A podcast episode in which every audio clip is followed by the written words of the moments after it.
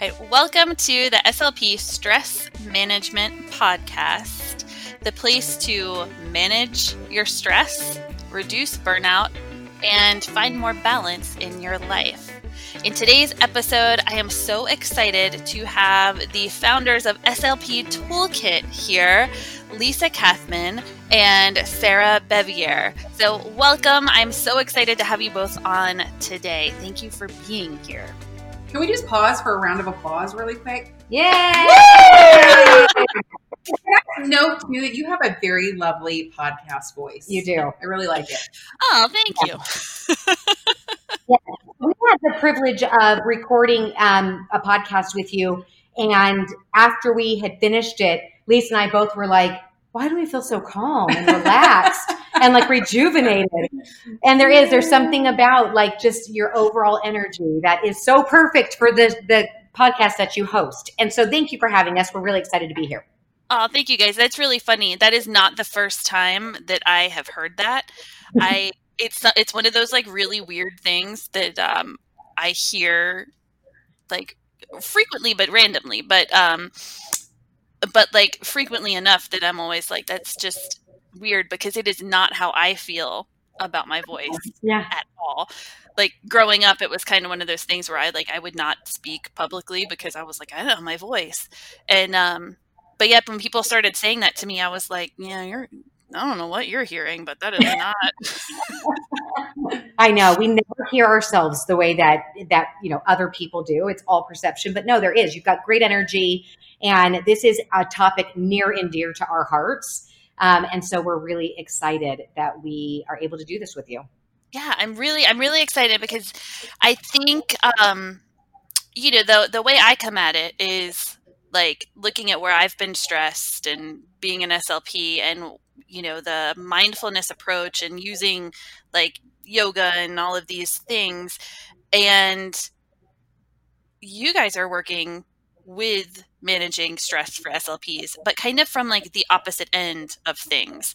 Like you are helping them like, okay, here are some things to help you like really put your day together or not have to stress so much about the things that are stressing you out. Um, the front end, the things that, that. If you put a little time in, then it will save you some stress and and anxiety on the back end. Yeah. Yeah. Yeah. So, but what I'm really curious about, um, because I just love this and hearing about this with everyone, but is kind of like, what is your, like, where did this come from? What was kind of the thing that maybe led you to this? Like, was it while you were SLPs? Is this something you think you always were kind of interested in, or how did how did you get here? Uh, I think a couple of different reasons. First and foremost, um, I oh, I struggled with my confidence as an SLP, always kind of thinking I was the one who like missed the important stuff in grad school, um, and that I was the only one who didn't know certain things, and and I just I knew where all my weaknesses were. But then on the other flip side of that too, I wanted to quit my job like a thousand times. Just the overall stress and burden of it. So the insecurity mixed with the overwhelm and that I went into this profession knowing that it was totally my calling, that there's nothing more I wanted in the world than to help support students, specifically in the area of communication, um, because it's just one of my favorite things in the world to do is talk.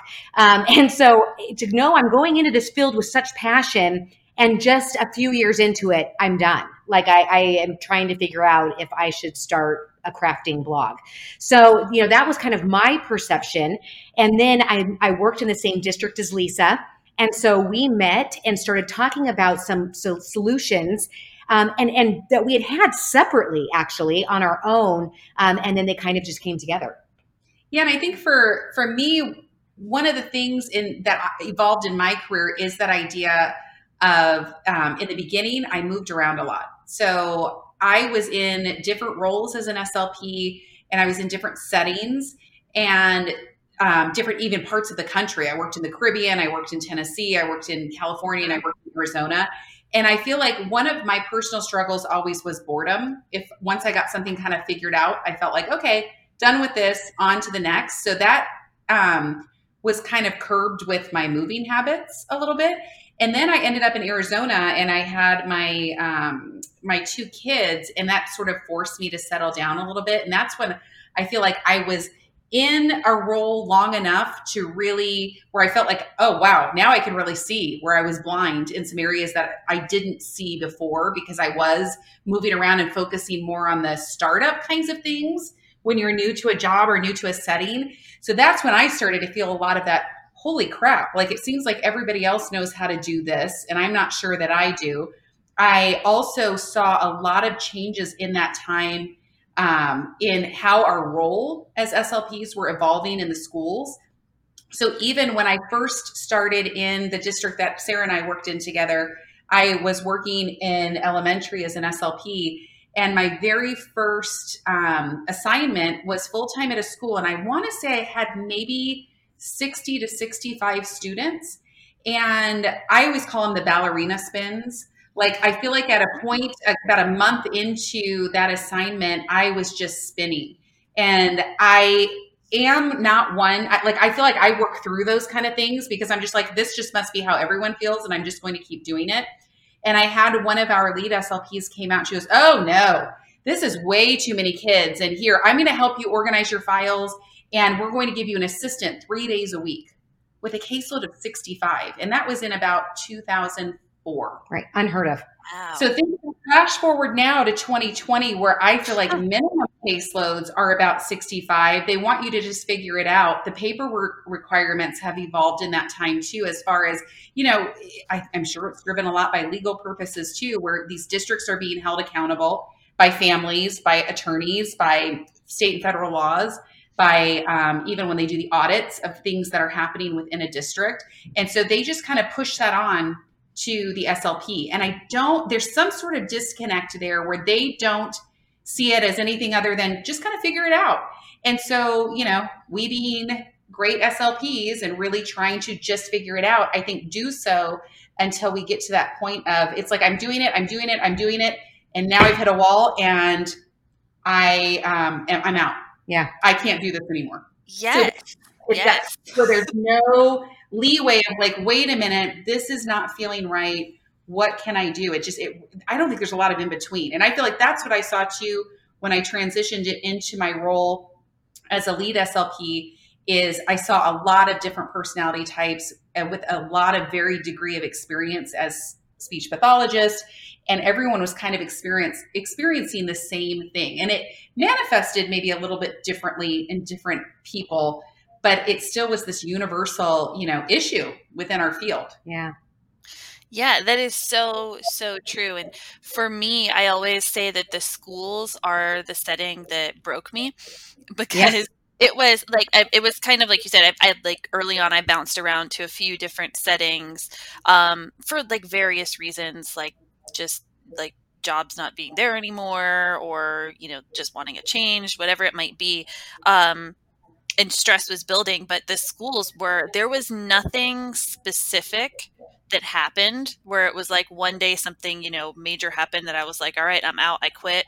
It was just this like slow and steady buildup of like constant stress from being there and not knowing what to do um and i had like no idea like tools or resources or things like that and it was kind of like um sarah i think you mentioned it like you start out and you're kind of like you know oh gosh i know i know what i'm supposed to do but did i miss this piece in grad school where they like tell you exactly what to do? Because i'm not sure what i'm doing. So yeah i think i think there's a lot of us that are there but then we don't tell each other about it until after it's like we're out and years later we're like well here's what was going on with me. Um, well, and sadly, that expression, the straw that broke the camel's back, you get to a point where that's it's not any one major thing that makes you quit. It's that all of these things have collectively become so major that something as like I can remember one year sitting in my office and I was always very um, much, you tell me how you want me to do it and I'll do it. And I don't have time to go back and do stuff. It's hard enough to get it done the first time. And I had let these reports and IEPs sit on my desk. But one day I was like, okay, I'm clearing this off, feeling good about this. I'm updating our, our system online. And we had to send in, you know, hard copies to the district. And so say maybe all of this was due in back in November. and I got around to it in January. Well, when I sent it in, they had told me some process had changed and I had to go back and redo. It was probably like 10 kids that I had sent in. And I literally started crying. And the person that I was talking to in records didn't understand it. She's like, but all you have to do is this. And I was like, but I have to do this. I don't have time to do this. I was so almost like kind of proud of myself for checking that off my list of I actually got this done. And now you're telling me to go back that it wasn't right. And so it was, it's little things like that where it's like, it might not be a big deal to somebody else, but because you've had all of these things happen, that it becomes the straw that broke the camel's back where you're like, no, this is just not working anymore. Yeah, it's so true. And I think in every setting I've been in, that has happened. Like that, where you just, there's so many things going on and so many different pieces. Um, and it's just in the schools, I think it's constantly changing. And like you said, having 60 kids in a caseload is is totally normal. Um, I think that's what I had was about 60. And I was like, okay, cool. This is a small caseload. This is like an average size. I'm not one of those people with a huge, huge caseload.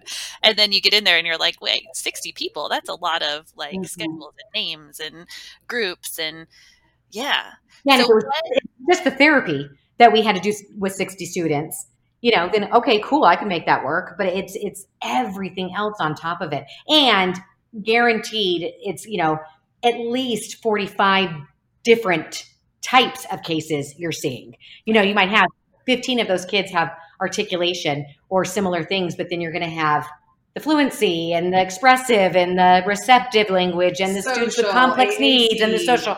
So it was like we had to know something about everything for all of those different students and then the paperwork and the meetings and, and, people calling you an expert which then implies that you should know everything about all these things right so it, it's tricky. It is tricky. But with this all being said, I still freaking love the schools. Loved the schools I, too. It is the, you know, I've worked in a couple of different settings. I've worked home health, I've worked private practice, I've worked in the schools, always pediatrics in my life. But I did feel like that connection, that the, the piece outside of like the management, I always loved the kids. I thought they were great. Um, and I loved working with a staff, especially when I got to that point in my career where I was settled and I actually got to know people yes, and I could see the team, not just the team, the team work that we did yeah. for kids and cases and even the community. I didn't always see that um, when I was bouncing around in other placements. And I definitely didn't, I had some disconnect when I was working in different settings because it was very dependent on, like, even if you think of a clinic, I had some parents that just wanted to sit in the waiting room because it was their 50 minute block in the day where they could just do that and just be have not, nobody needing anything from them. So they took that as you know this is your therapy time. I'm going to sit out here. And um, so i totally respect that. As a parent i understand how that happens. But then on the flip side i felt like what i was doing with those kind of sessions was just so decontextualized because there wasn't you know i wasn't working with a caregiver who was with them all week versus in the schools you're working within this team framework where everybody has the same end game in mind where they're all looking at curriculum and access to curriculum and moving this kid forward.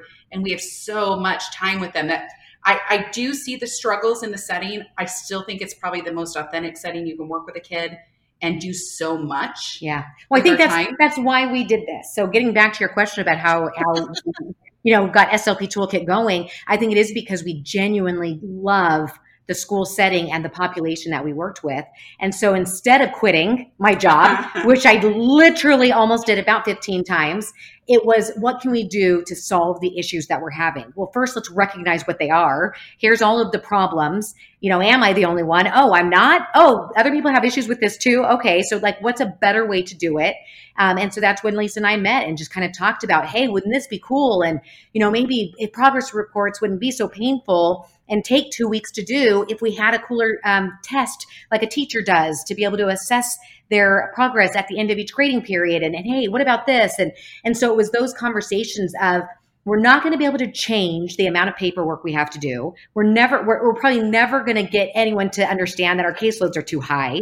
So what are those things like they said on the front end that we can do to help just take away any of the burden that we're feeling that the pressures with you know insecurity and and feeling like an imposter um, you know how can we give slps confidence and tools to to make this job more manageable so that we don't all quit.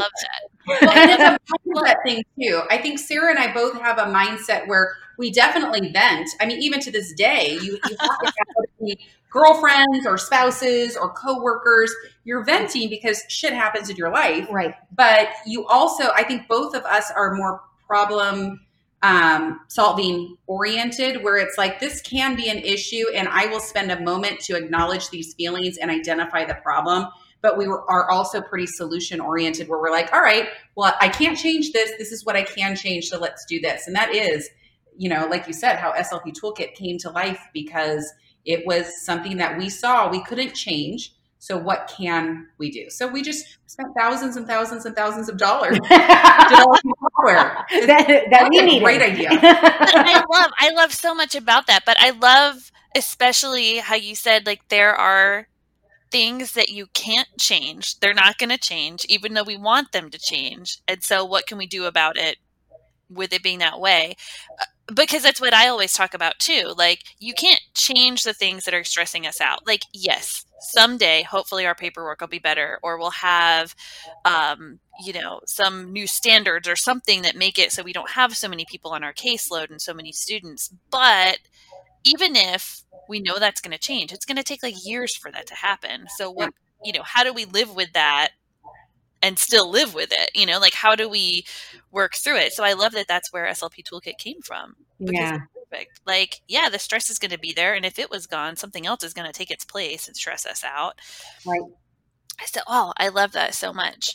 So when you say that you were going to quit and then you didn't quit like what is it that kept you guys from like i mean you eventually had slp toolkit come out but like what kept you from not quitting and not just saying like all right i'm done with this and like walking away i don't think i ever got to the point of wanting to quit and i think for me personally a big part of that was um, how i've already mentioned that early in my career i changed settings and roles a lot. So that kept me from, it was almost like I, I wasn't quitting the field. It was just like, hey, I want to go explore California or I want to go live in the Caribbean for a year or whatever it was.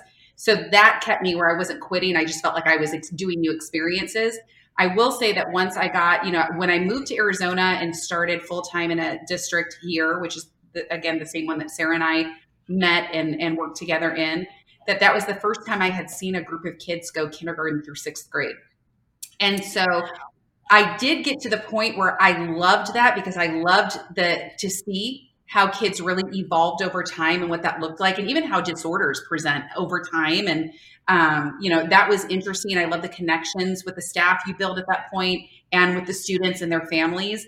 But I was at the end of that. Um, that is when I took my lead role because I think I identified for myself and my principal. We talked about it too, where she's like, I feel like you need to be more challenged. Like you've done what you've done here. Like you need to do something else. So there was an opportunity for me to step into that role as lead SLP, which I completely grew from that experience too, because again, it went from where I saw the district as just my school and my kids and my issues to where I could open up my lens to what was going on in the whole district and actually felt like I could be that liaison between how do directors think versus I already know how SLPs think and how to do that bridge. So I felt like that was a great experience for me. If I would not have gotten that role, I think I probably would have had to have changed settings. And it doesn't even mean different districts. We had a large district with, you know, about what, 30, 40 schools. So I think I probably would have done something like go to high school before I quit.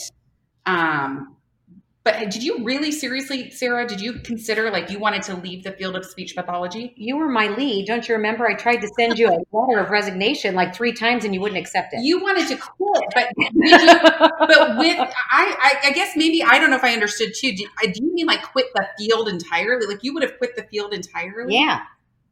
Wow. I told you I was going to start a blog for, for crafting and sewing.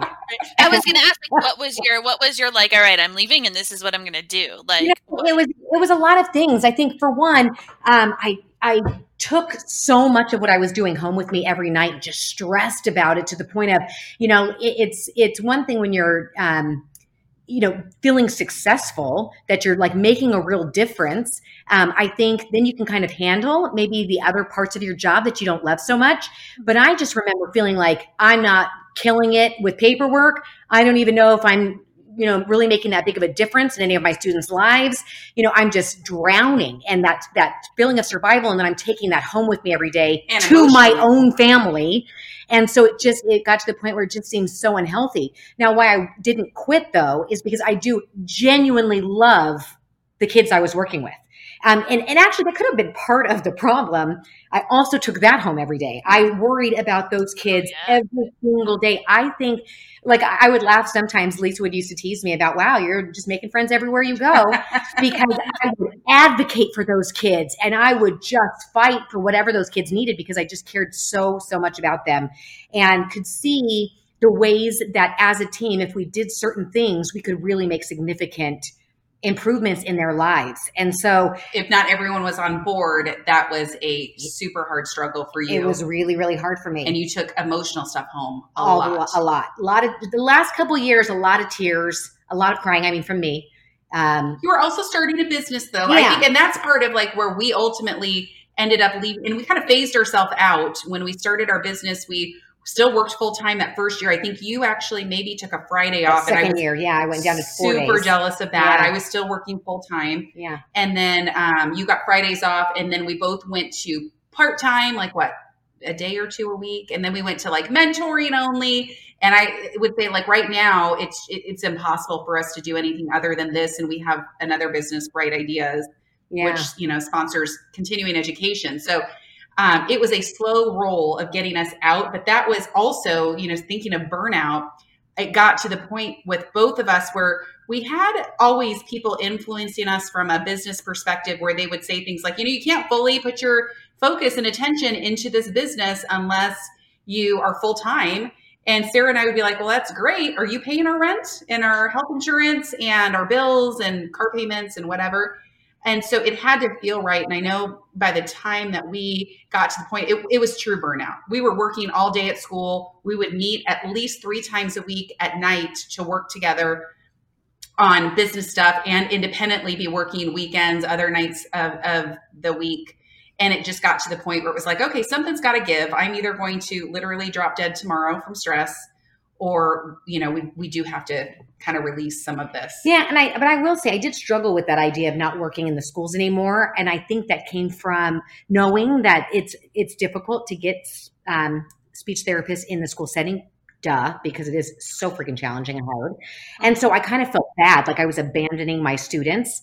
Um, and you know who else is going to be out there fighting for them and advocating for them? But when it, when we really sat back and thought about the difference we could make on a much bigger scale, um, then it was just a, it was a far easier decision. And so I miss working with the kids so much. But you know, the fact that we can we're out here now and we're hopefully able to support and give resources to the 75,000 school-based SLPs in just the United States alone, then then you know that I'm okay with that. Now, the goal being I hope someday this business runs itself or somebody else runs it and I can get myself back in in the school setting. I always said I want to volunteer because I don't want any of the paperwork. yeah. It's like That's good. I That's want, to go back, I want to go back to college, but I just want to audit because I don't want to do any assignments or take any tests. And that's how I feel about if we were really in a position where the business ran itself. I'd love to go volunteer Mhm. and be like, a, you know, working in some special ed classrooms and just have fun with it. No, I know. I do miss the kids so much. Yeah, well, and that's the part to have fun with it, you know, getting back to to having fun. And like you said, Uh, because I experienced this too, like I finally felt connected when I came back into the field. I worked in teletherapy, but it was with schools. It was virtual schools, but they were still schools. So I was with like students and families for like 3 school years, and then I moved to like the admin side of things and kind of like overseeing therapists and and it was like I did. I was like, well, yeah. I mean, I want to do this, but then also, like, can we still just like, can I still see you? Like, and that's a no. you, know, you can't just you can't just log in and like visit with students for half an hour. That's not allowed. Um, but it was that same thing. Like, but you know, you're really going to miss, and you want to make sure they're getting everything they need. And it was the same. Like in the broader picture, how are we still helping? But helping the therapists now as well. So instead of, you know, just helping the students, we're helping the therapists that then help the students and and can reach even more people. Um, I've just always loved that way of thinking about Yeah. it too. But yeah. Yeah, and then getting back to the fun eventually. That right.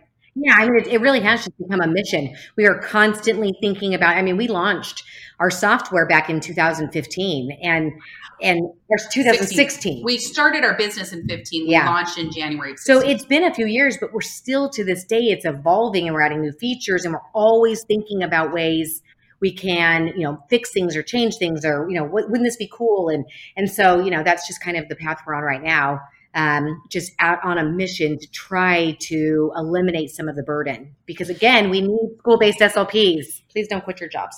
I know, right?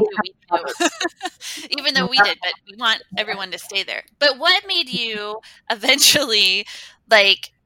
What gave you guys the idea to to do this though? To do SLP Toolkit? Like, how did you know, I, I mean, I know you guys were like trying to figure it all out on your own, like organizing and getting things better and not having to plan as much and all of these things. But like, where did this come from? Because this is such a huge thing. It's amazing. Yeah.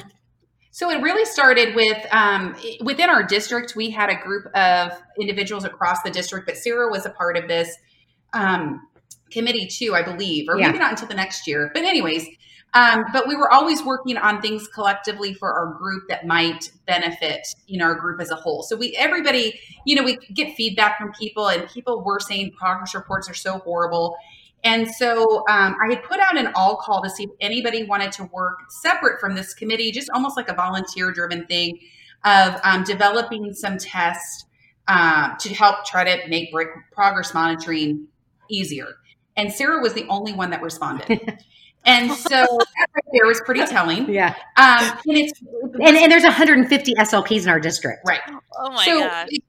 Worked where we met in probably like November to just sort of talk about like things that would would be easier, but really it was one of those things like, hey, you know, we're both super busy. How about you do this? I'll do this, and we'll meet again in January.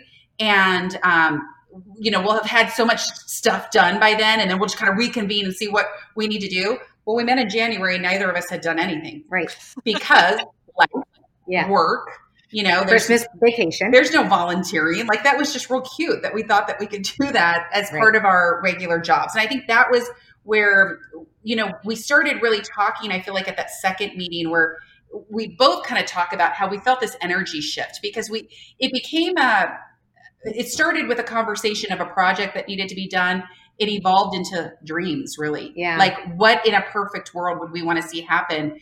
And then you just we just felt that we were on this path immediately at that time. And right. we figured out that there was really no way to do this on the scale that we wanted to do it as part of a school-based job on a volunteer basis that was never going to get done ever anyway. Well, and it was really important to us that it was technology. We really wanted to use technology to make it happen. I mean, we could have just created a series of tests and made them PDFs and have people print things out.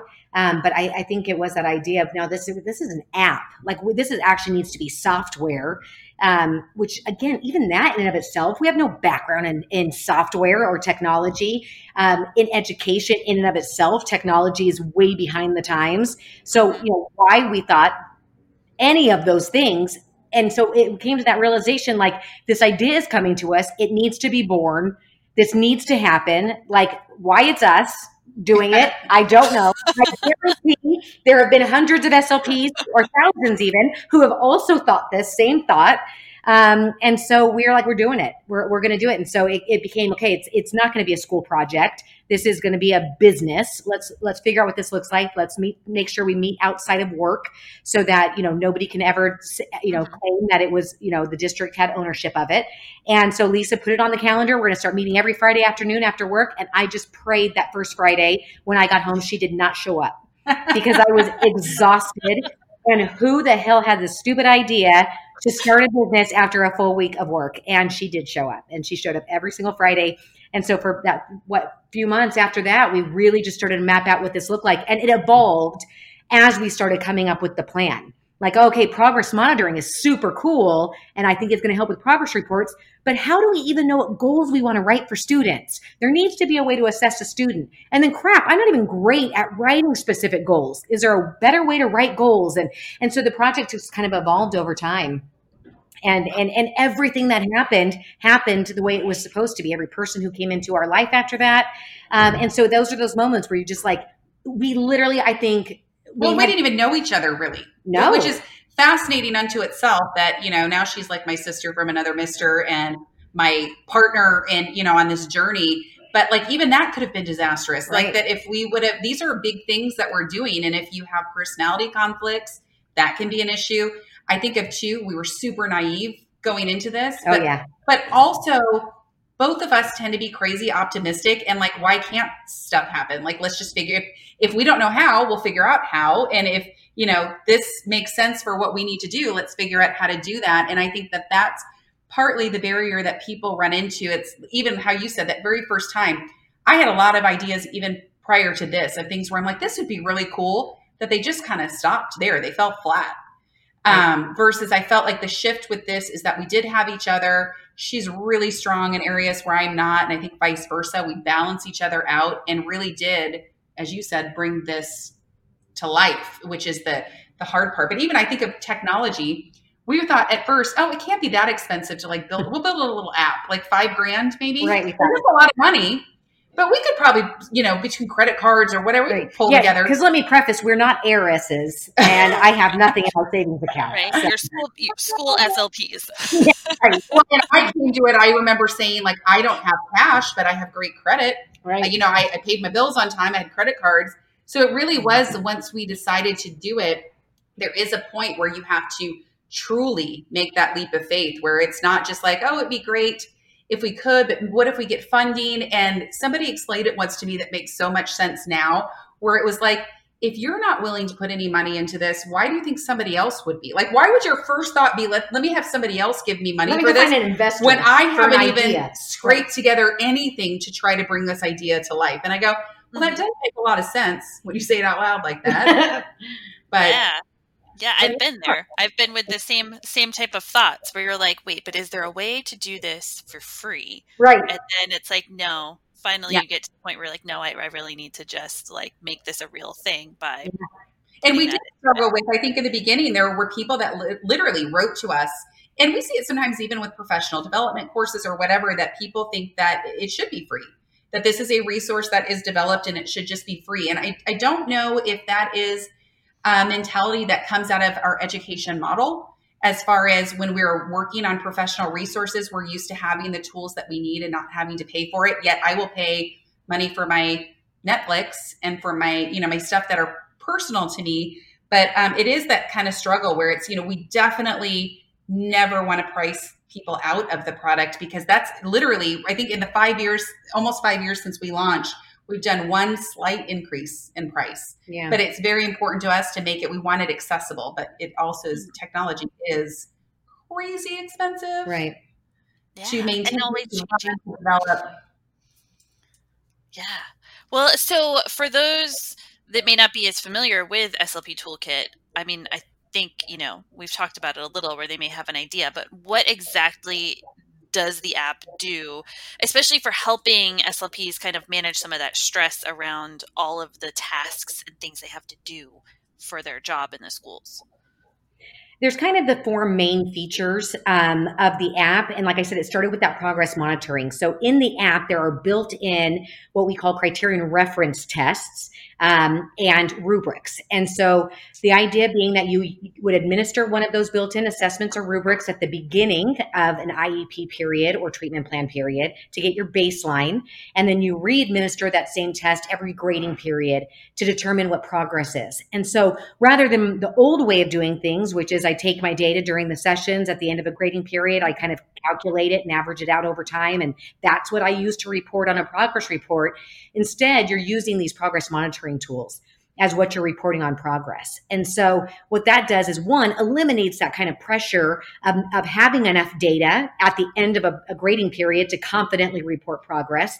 Um, but two, it's actually more consistent and, and um, uh, accurate because you're using the same stimulus items and so it's it's not factoring in all of those other variables that happen with data we're taking in a session and so that was kind of the, the main feature that that originated with toolkit um, and then that led us to this idea of cool Now I, I, have a good way of doing progress reports, um, but I'm at the annual IEP and I have no idea what goals to even give this student. Um, and so that's where we came up with a series of present level assessments. And those are informal screening measures you would use at the time you're developing the IEP to determine students' communication strengths and needs. And so you administer this assessment they're based on grade levels and or um, language areas of need like fluency voice functional communication. Um, and so you administer this assessment at the end of it. It literally tells you here's their strengths and here's their needs, which you can then go put in the present level section of an IEP. And Perfect. so then based on that, then what do what do we do next, Lisa? Goal bank. Okay. And then, um, so the goal bank, even we always joke that we created that specifically for Sarah. Yep. Because um, as SLPs, that is one of the one things that we don't always think about how greatly it impacts our data collection. That if I read it, write a vague goal or a mega goal, which is what we call those goals that have about 20 skills that you're trying to assess, um, it makes it really difficult to hone in your data collection. And so we did a goal bank that was uh, centered around that idea of SMART goals, where what are the you know specific, measurable, attainable, reachable, yes. time based, time based. They're real smart. I know those. I am not so much smart.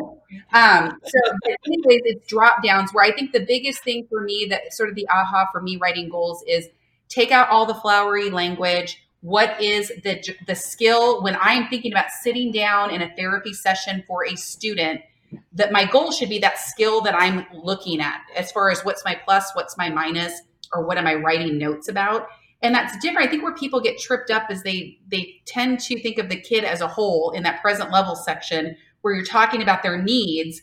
And that can be more like kind of loosey goosey where you're talking about just in general things but we don't have to incorporate that language into the goal. The goal needs to be really targeted. And so we have uh, the goal bank built in. And then eventually we had been asked this early on. We launched with these as the core features. And then we were asked about incorporating some way to track session data in real time with students. And it took us a minute to launch that because we wanted to make sure that what we were doing made sense to a real live speech language pathologist sitting at a table with a group of students in front of them. And I didn't want, um, or, or, we didn't want anything where it was, okay, I'm going to jot some notes on paper and then go run and put it in SLP Toolkit because that would be redundant. That wouldn't make sense. I mean, it would from the perspective of you could still run graphs and things from it, but we are it looking about time. Yeah. yeah.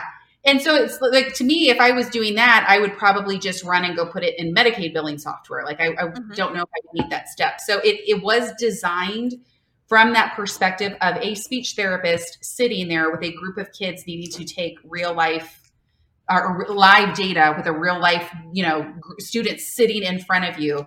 And um, so that feature was built in and, and is awesome, especially if you have to do Medicaid billing because there's a little you can click a button. We like to think of it as like a magic button that it's a dollar sign but it pulls out all of those notes for you and puts it on your clipboard on your device and then you can just paste it right into um, your billing software. So i know the last when i was able to use this feature when i was working um, part-time and it took me literally five minutes to do my medicaid billing for the entire day. Yeah.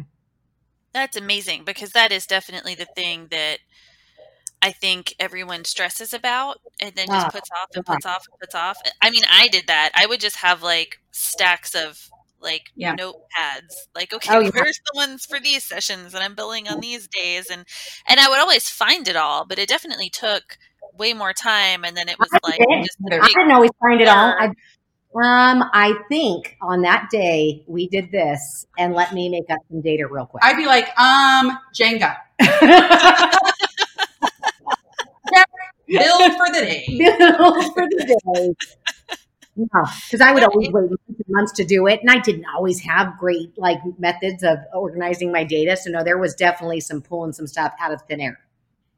It's it's crazy the things that I don't know that we have to do. But I mean, right. this this would be like the perfect thing for any person. Like as soon as they graduate and then head to the schools, or like just switch, you know, switch settings. Um, from wherever they're going and head into the school it's like everyone should be like and this is what you need to take with you to survive. Well and it's it is one of those things that you know we actually didn't even intend for this to happen but we had universities were starting to use it as a teaching tool for grad students and i was like that's, that's amazing. Yeah i know it actually was like a super cool moment because i thought it is true this is exactly what i wished i would have had in grad school and then at, and, and definitely in the beginning of my career um, because I, I, do think it gives it, it, the idea was to streamline best practice. Like these are the things we need in order to really confidently write individualized treatment plans. Um, and it just really helps to kind of spell that out for you. Well, and it's tangible. It's not theoretical, which I think as a new therapist, that's what's so great because you may not even know how to get a system together because you don't have enough experience. Right. And then for experienced SLPs, I think where it's so awesome is that even if you've had systems over the years, they're not usually, we're always like thinking, if not within the same school year, at least school year to school year, how can I change things?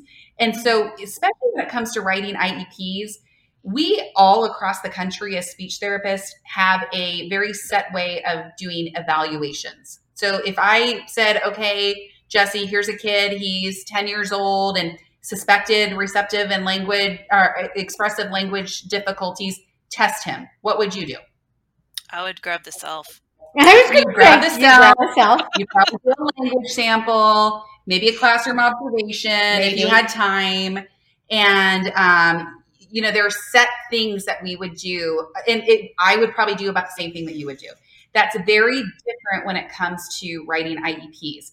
Everybody yeah. has blanks to fill in. So we all have to have demographic information and we all have to have present levels of performance and we all have to have goals and service times. So those fields are constant, but the way that we collect our information to put into those fields is what's so variable. And I think that's what gets people tripped up.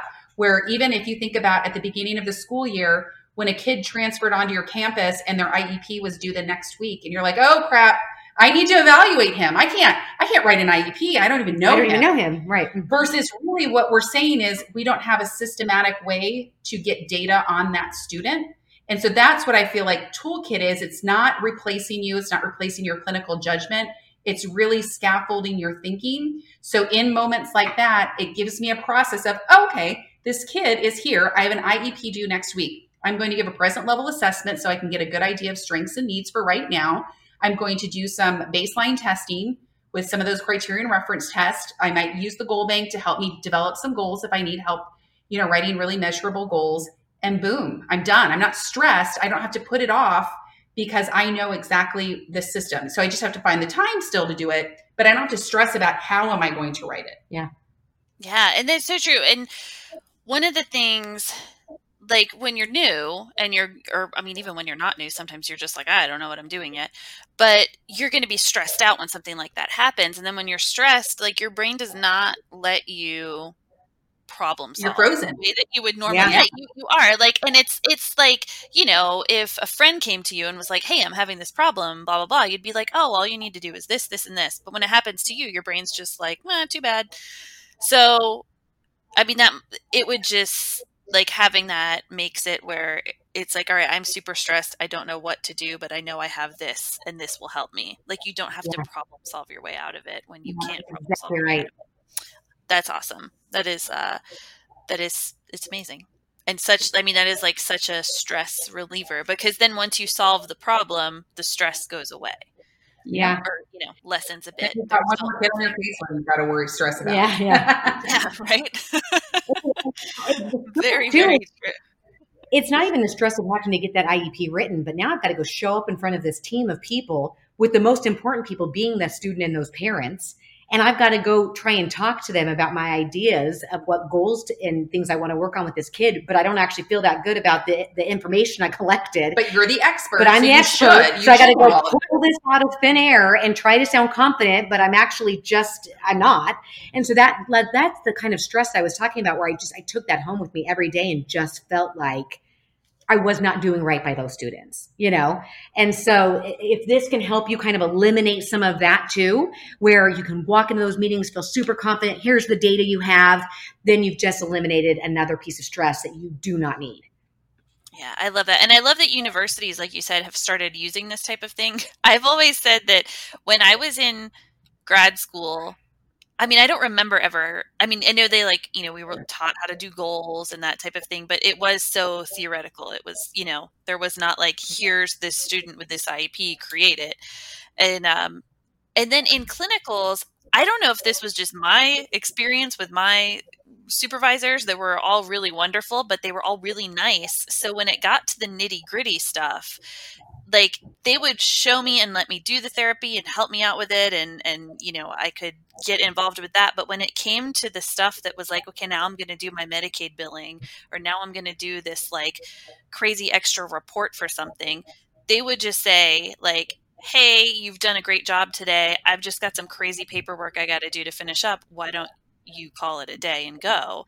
So i never got to see a lot of the crazy stuff I always heard, yeah, everything has a lot of paperwork, but I was like, yeah, but it's paperwork. Paperwork is great. And then you get there and it's just so much stuff to do. Or even the time of internships. You know, our interns, they could only work like, I think it was six hour days. So they're not coming before and after school usually, or mm-hmm. I can't remember the time, but it was always within the times where it is, like you said, therapy based.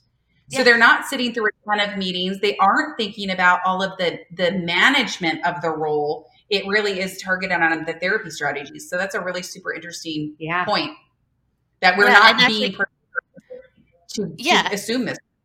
Yeah, it's like we learn the therapy, so we can be the therapist, but then there's that whole management administrator role to everything that we don't always uh, get to see or or do. We just know that it's there, and it's kind of like, oh well, that can't be that bad. and then and, then it is. I mean, we're, we go into this profession for the people and the therapy, not for the organization and the paperwork. And so it's not an area of strength intuitively for many people that even if we're good at, you know, I think of in grad school, you have to be great with deadlines and whatever. I still was pretty good with deadlines. You give me a deadline and I would get done whatever needed to get done. But sometimes it was pushing it, not sometimes, most of the time it was pushing it right to the last possible minute. And even I know at one point our district said that they wanted IEPs written, what was it, a month in advance, like a draft to go home. and I was like, weeks, well, that's, yeah. that's cute. Yeah. I get it why that makes sense because the parent should have a draft to look so it's not just a spew at them in the IEP meeting all of the things about their child. It makes sense for the parents yeah. to and digest it and then come in and make it more like question based like here what did you think about the draft? What are your thoughts? What should we change? What else should we discuss? That actually is an ideal iep meeting but when you're in the thick of a school year it's just those things that are great in theory often do not get practiced. Yeah. Yeah it's so true so true.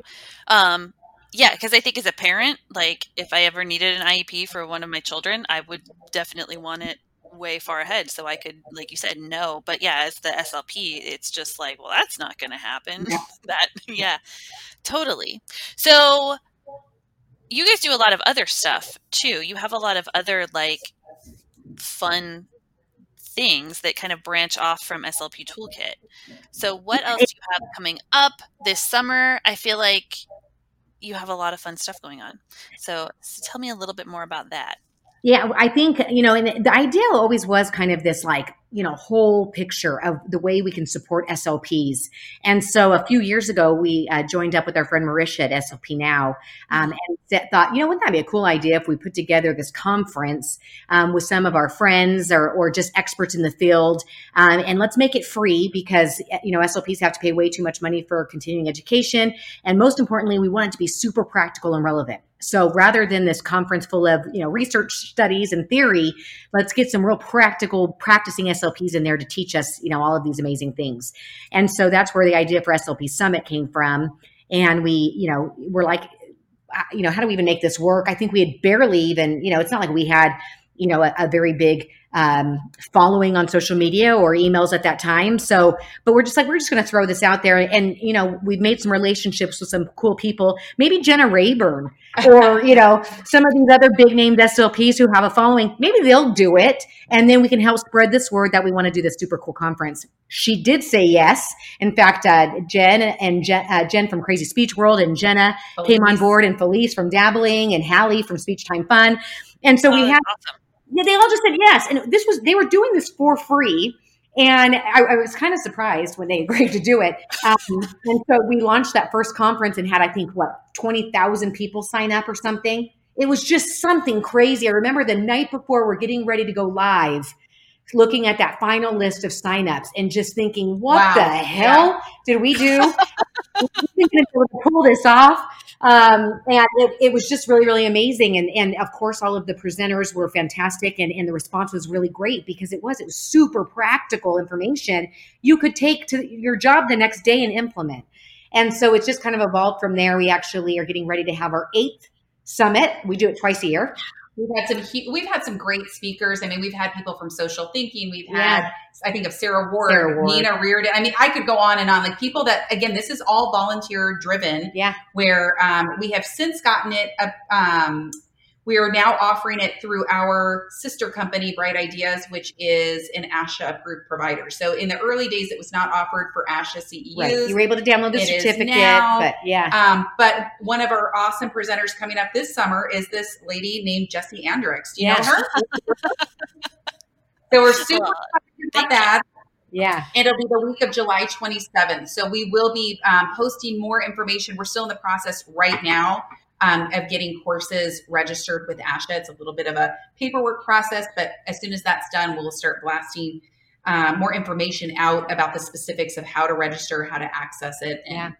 So that's one of the things. And then summer school too has been really fun this summer. Yeah. Well, our SLP Toolkit subscribers are in an eight week program right now, um, really focused on everything that they could do over the summer to get ready for the next school year. You know, so while they have some time and energy uh, to put to something. And so that we're in our third week of that, and, and it's got some new courses coming up um, from our friends like Shannon from Speechy Musings and Anne from Beautiful Speech yeah. Life, Chris Wenger, the Speech Dude. So they're all talking about lesson planning and giving you some ideas of, of therapy ideas for that first month back to school. So that's next. I, just, I love that. Yeah. I love that you guys do it over the summer from like a SLP stress like point of view. Right. It gives our need to be productive like it, it gives it something to do you know? Because i think uh, like a lot of people get where they just want the summer off but usually that's because they're burnt out and they're like ignoring and like pretending like they don't have a job. They're just like totally pretend like that does not exist.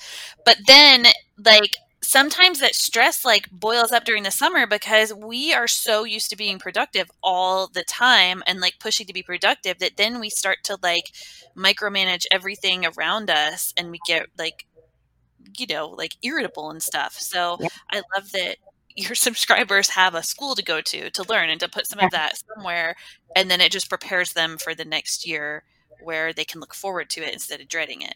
Well, and it was funny because we really weren't going to do it because I had the exact same thought. Like, who the heck wants to even think about work? Like, you want to not literally not think about it for two seconds. You want to sleep in. You want to watch Netflix. You want to sit by the pool, and you want to just like chill.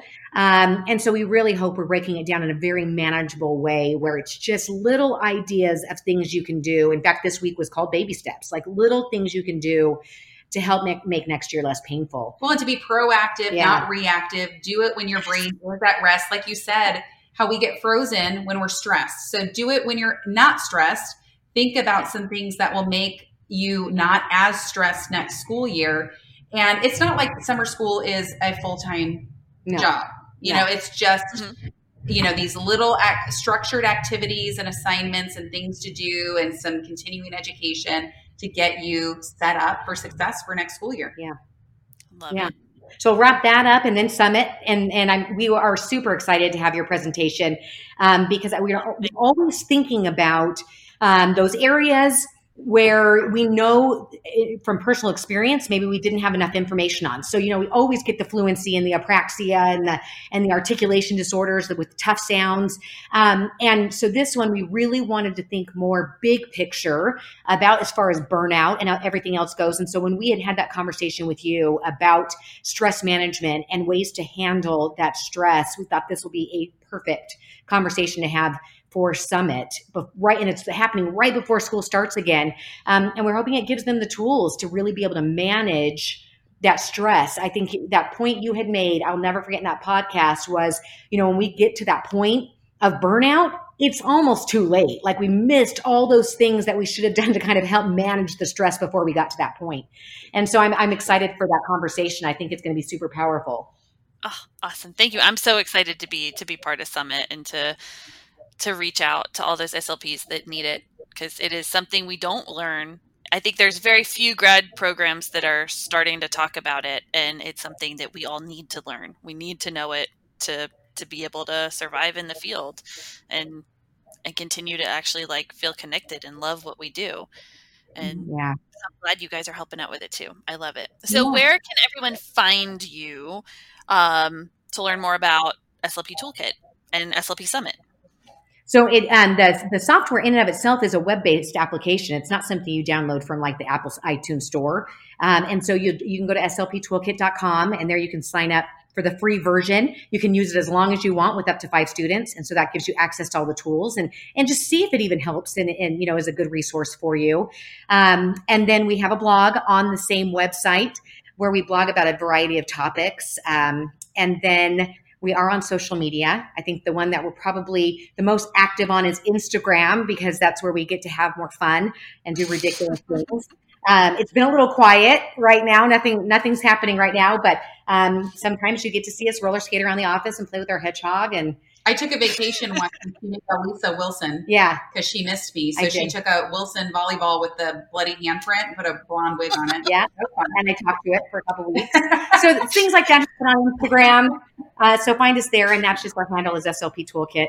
Um, and then we are on Facebook too as well. So yeah, come find us we love we love this community and we love uh, being able to chat with so many slps and and social media makes that really easy to do so well awesome.